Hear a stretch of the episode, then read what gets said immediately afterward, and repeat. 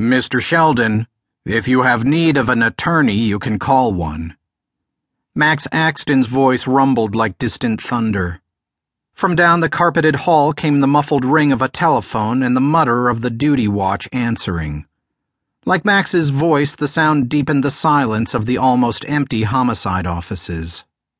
Sheldon, his eyes blurry behind thick lenses, looked from Axton to homicide detective Gabe Wager then back to the big man who rested his elbows on the desk.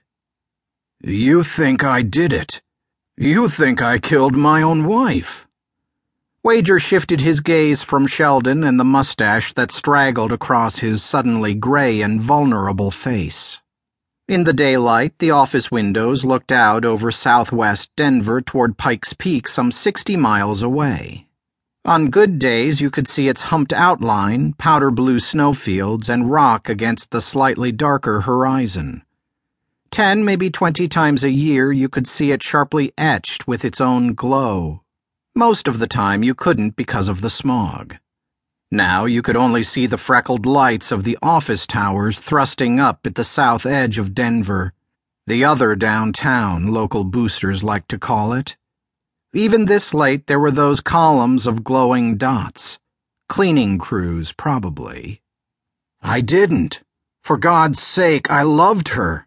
I've been nearly crazy. She didn't come home from work, and I called, and then I called you guys, the cops, and for five days. I didn't kill her. I loved her. All right, Mr. Sheldon, all right now. Axton's voice didn't rise or accuse. It stayed as calm as a stone. Like, Wager thought, Axton himself.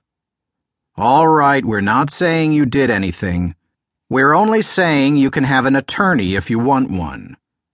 But then why? Because the law says so, Mr. Sheldon. If while we interview you something comes up that might possibly incriminate you, then the law entitles you to have a lawyer present. That wasn't quite accurate, Wager knew. Sheldon wasn't under arrest, so he didn't need the Miranda warning. But it sometimes shook information out of people who confused the warning with an accusation, and it covered anything let slip by a witness turned suspect. It was a good idea, and he guessed that Axton felt the same way Wager did. This grieving husband wasn't telling the truth, the whole truth, and nothing but. If you can prove indigence, Mr. Sheldon, then a public defender will be provided for you. Do you understand? I understand. The man's cheeks pulsed with weak anger as he tugged at the few hairs that formed the corner of his mustache. Indigence? That's poor. I ain't poor. And what I don't understand is why you guys are laying it on me. Why don't you look for the son of a bitch that did it? That's what they were doing. When a husband was killed, you looked at the wife. When the wife was blown away, you looked at the husband. He or she didn't always turn out to be the murderer, but the odds were in your favor. Wager flipped open the new manila folder labeled Sheldon Annette E. and glanced at the crime report sheet. The victim had been found at twilight by one Marie Voyatsi, who had returned home from a week long business trip to Omaha Topeka, and Kansas City.